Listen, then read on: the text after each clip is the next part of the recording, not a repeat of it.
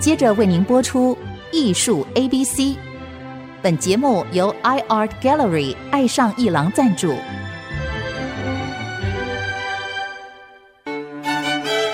Appreciation, buying and collection。艺术 A B C，艺术入门的三部曲，艺术收藏的必修课，让您成为品味出众的艺术鉴赏达人。您的家成为风格独具的私人美术馆，实时与艺术之美对话。艺术 A B C，陆杰明主持。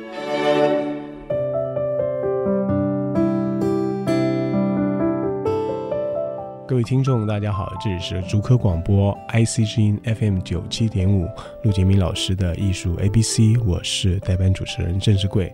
过了一个春节啊，好冷的冬天。可是啊，南部啊气候非常的好。大家去看了月津港的灯节了吗？我们在台北的故宫博物院的王世贞的特展啊，继续要展到三月二十一号。这个展览呢，我们看了好多的这个家书画的家品，从褚遂良、林、兰亭序的黄卷本，到怀素的小草千字文，还有。唐人所摹的《明皇幸蜀图》，以及归在李昭道名下的《春山行旅图》，这都是哦超过千年以上的文物，在我们的故宫博物院收藏跟寄存的文物。那么我们呢非常重视这些文物，因为呢国家的文化政策呢，其实呢就是把最珍贵的文物、最脆弱、最需要保管的文物呢，尽量让我们的国民呢都能够很容易的看到。至于能不能懂它，能不能呢常常看到它，那是另外一个层次。但是呢，文物是要让大家所拥有的，在心灵上拥有，在视野上能够增进我们的美感，以及还有一些历史的这个纵深，让我们知道啊，古代文化曾经如此辉煌。我们今天要讲一个特别的人物，这个人物呢，他是皇帝，他是呢皇家书画院的院长。他本身也是一个艺术家，大家可能会想到说，哎，会是谁呢？蜀啊，古今之帝王啊，中国的王朝里面呢，身居庙堂之上，可是呢，却笔下功夫了得的人物呢，至少有三四个人。先说唐玄宗，再来呢李后主，以及呢宋徽宗，到了南宋呢，还有宋高宗，他们在笔墨上的修养都不得了，更别说。清朝的乾隆皇帝呢，对于鉴赏呢，他也是有一番的修养的。我们今天要谈的跟王世贞晚明文人跟他的志业啊相关的这个主题呢，继续再谈。因为这个展览要展到三月二十一号，我们现在开年了，今天是二月三号，还有一个半月的时间呢。大家不要觉得这个展览已经过去了，还有非常可观的文物，例如说，我们再说回书法的，有一个帝王之书啊，天下第一人。他就是北宋的宋徽宗，宋徽宗造节了，他是一个很有意思的一个个案。我不能说他是个很有趣的人，或者说他是一个很有意思的人，因为他手握天下之权呢，可以呢定文武百臣之生死啊。例如说，我们大家所最喜欢的苏东坡呢，就让他贬到了海南去，或者说应该这样讲。被贬到海南去了，能不能够生还大陆呢？要看宋徽宗的心意。那宋徽宗愿不愿意让苏轼这个文坛上大家所公认的文坛大师回到大陆呢？他还是让他在那边吃了一段苦。最后呢，让他回到大陆，还不能够回到汴京，在这个几番迁徙之后，终于死在常州。所以我们的苏东坡是死在这个宋徽宗的任上的。那么我们要谈古人呢，有时候会把几个重要的人物坐标呢拿出来对照一下，才知道这个时空啊，这个文化的氛围啊是怎么样的。例如说，宋徽宗就曾经在他的这个宫廷中啊设下了书跟画两个重要的位阶，我们称之为博士。哎，这个有很有意思吧？今天听博士就常常听啦啊，博学之士啊，或者是博士学位啊，或者 PhD 啊。在宋朝，在北宋的末年呢，宋徽宗呢就设立了书这个学问啊、哦，这个研究的体系的一个 Doctor，我们要讲白话文是为了要逗笑，也就是有书学博士，有化学博士。那么在这个满朝之中呢，谁能够有这个殊荣呢？被任命为啊书学博士啊啊，会被他肯定为化学博士呢？至少有一个人大家都知道，那就是米芾。米芾身兼书学博士跟化学博士，其他人能书者未必能画，能画者未必能书。所谓这个画呢，不只是品鉴呢，还要能画呢。所以我们所熟知的北宋大书法家米芾呢，笔下也是一个画家。我有一句话叫“巧取豪夺”啊，这个典故就来自于他。哎，说回宋徽宗，宋徽宗呢，他的笔下是什么样的功夫？不得了，在二月八号，我们就会在故宫博物院的这个王世贞的这个特展中，看到换档的展品中会出现宋徽宗的书法。这个书法真是独步当代。我说当代是宋朝当代，放到今天有类似的这种尺幅、规模、内容跟这个大小来说，它也是独步今天的当代。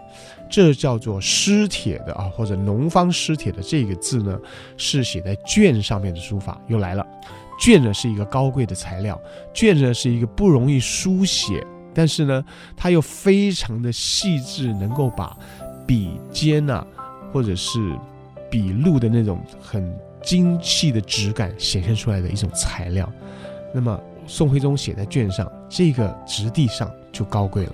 然后这个字呢是大字哦，每个字有你我的拳头握起来这么大，然后是一个长卷，也就是说它是一个横幅的，放在桌上，你右手拉开，左手拉开看，然后最宽你只能说拉开大概一百公尺分吧，然后你要边看边卷边放，就是一边收一边放，一边收一边放，这就是长卷能够在案头上观赏的一种特要的形式。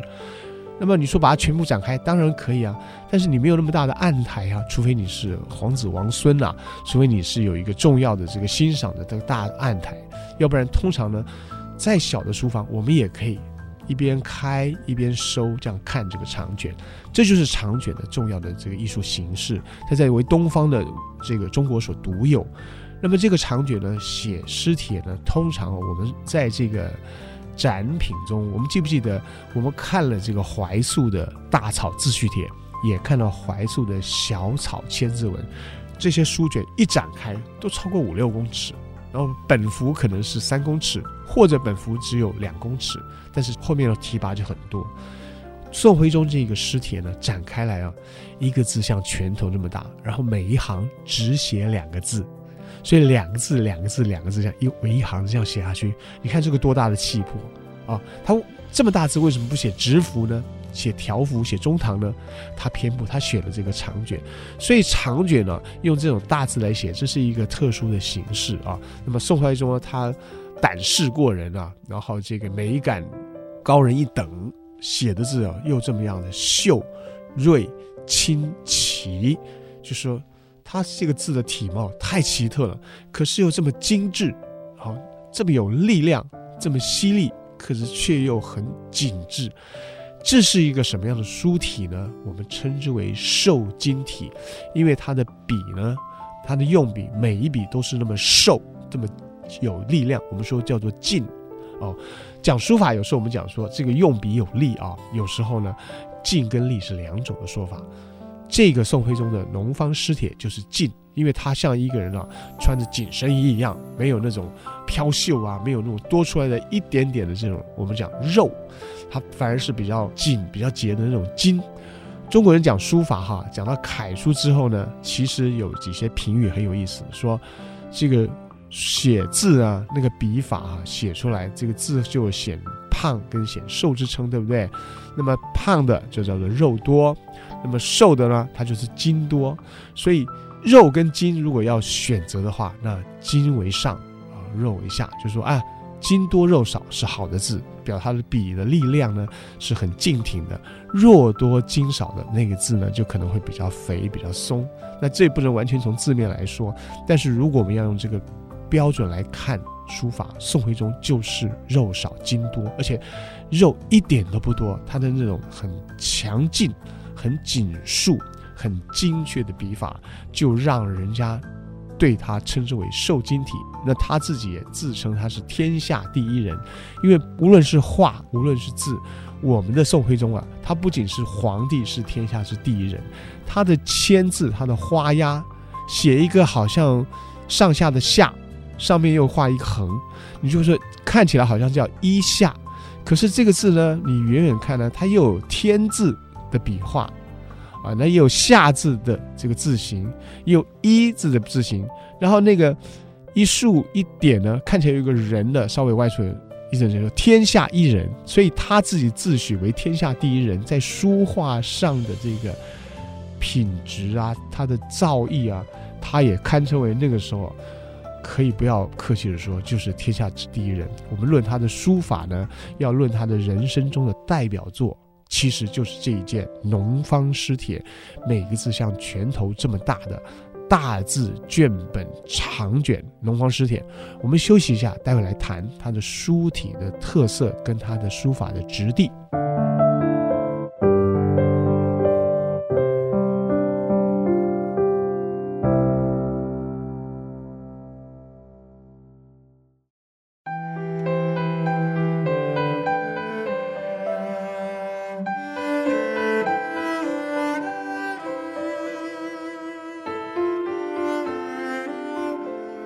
继续谈宋徽宗的《农方诗帖》。这个《农方诗帖》的原因是，它的标题其实叫“诗帖”，可是呢，这个“诗”呢是五言诗，它最开始的两个字就是“农方”。这“农”呢就是一个“禾”字边啊，浓情蜜的“浓”把“水”字边换成“禾”字边，它讲的就是花。那么这个诗帖有意思哦，它是这个卷本的这个诗帖呢，其实啊，我们要看。这个卷本呢，通常在这个故宫里面看到这个书跟画，主要是书法，都不会超过三十公分，最多就三十公分一点。它大概就是一尺高度，所以这个尸帖有二十七公分左右啊。那么宽，它有多长呢？将近三公尺，有两百六十多公分，所以展开来很壮观的。那么它呢是在卷本上面，每一行有两个字，写二十行，那就是四十个字。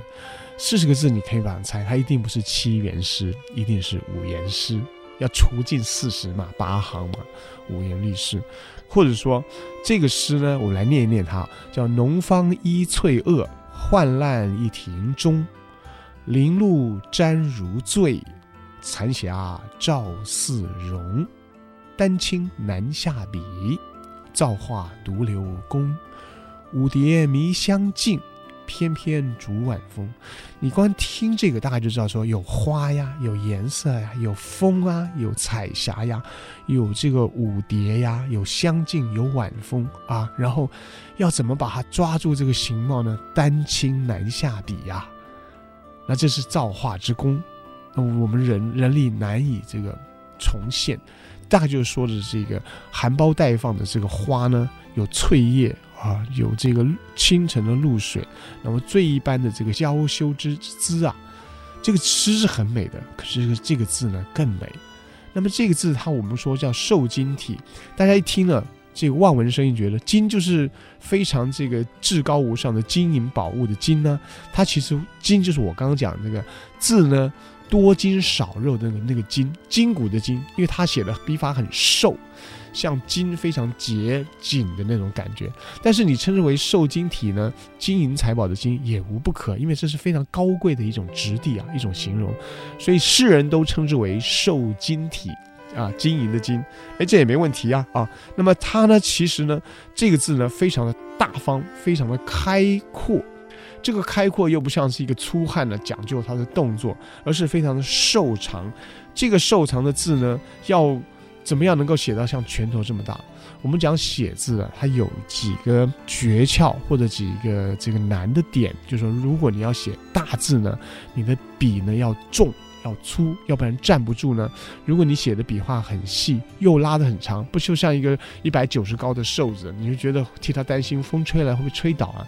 但是不一样，他呢这个字很有办事，我们台湾话说办事，就是它有棱有角。一个笔法有起笔、有运笔、有收笔，这我们知道的。那么在古人说呢，这个起笔开始写这个时候要把锋藏起来，因为那个笔尖是有锋的。如果你锋没有收好，它就会多出一个像芒星一般的小角，那个东西很刺眼。所以用运笔的时候，笔锋如果在中间，你收好它，在收笔的时候，你还要往回收一下，不要让那个尖尖的笔法太过锐利。那么这种呢，把起笔跟收笔都处理不好的书者，我们称之为锋芒毕露。你的笔锋呢，让这个字呢到处都有芒，芒就是小刺啊。一个字应该看上去舒舒服服，你每一笔都有锋都有芒，看起来很刺眼。那么在这个儒家在中国的讲书道书法的这个哲学性里面，大家也认为锋芒是不好的东西。所以中国人讲这用笔啊，讲到这个最高尚就是王羲之。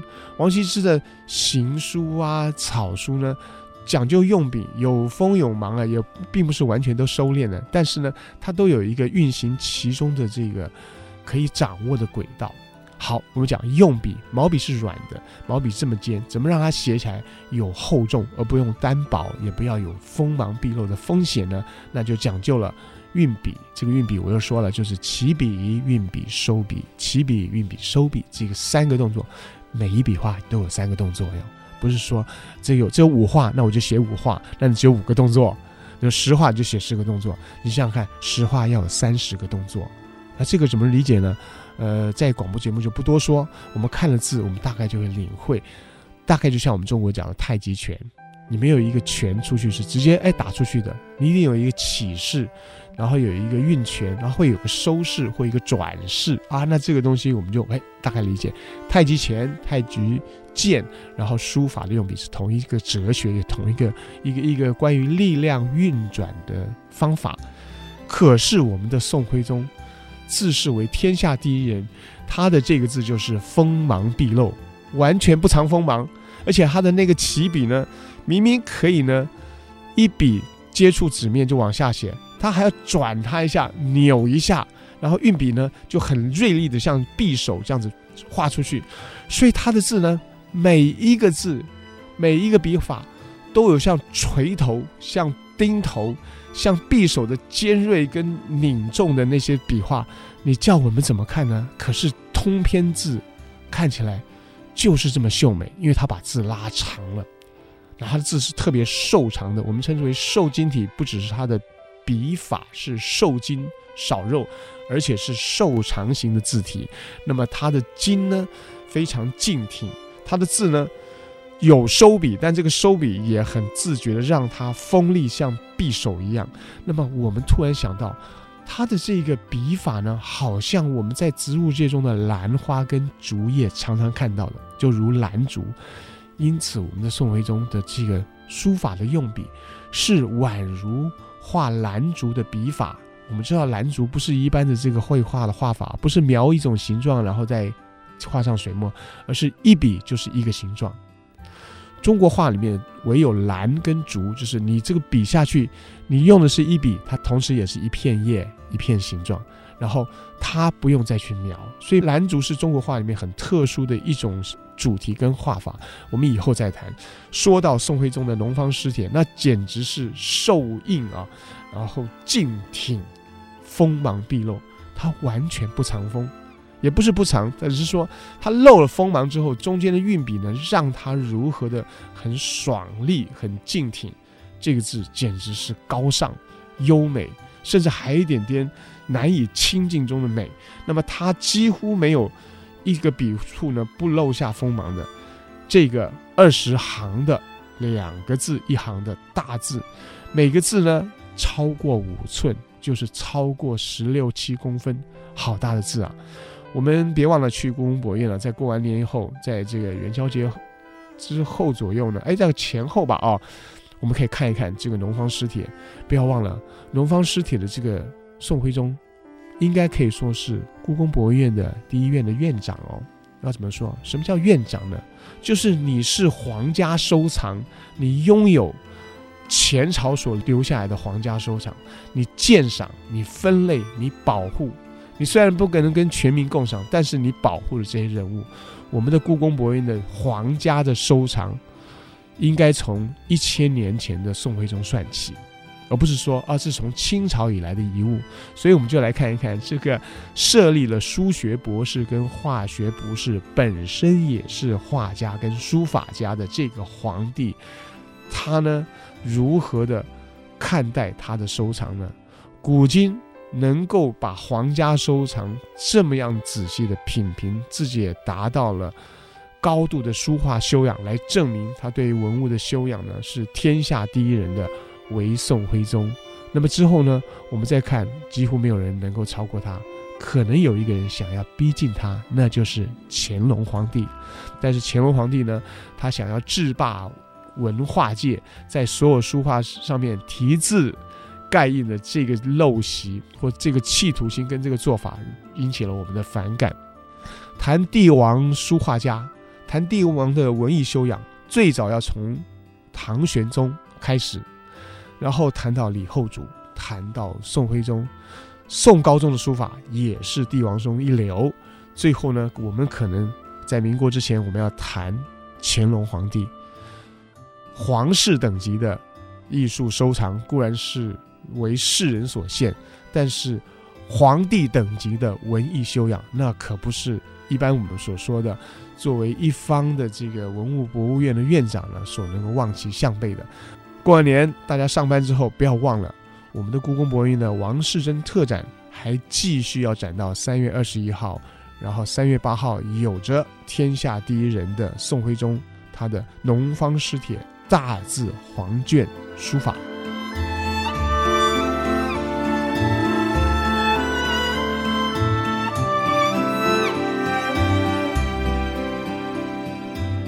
以上节目由爱上一郎赞助播出。放松心情，静静体会艺术的美好。iArt Gallery 让您爱上一郎。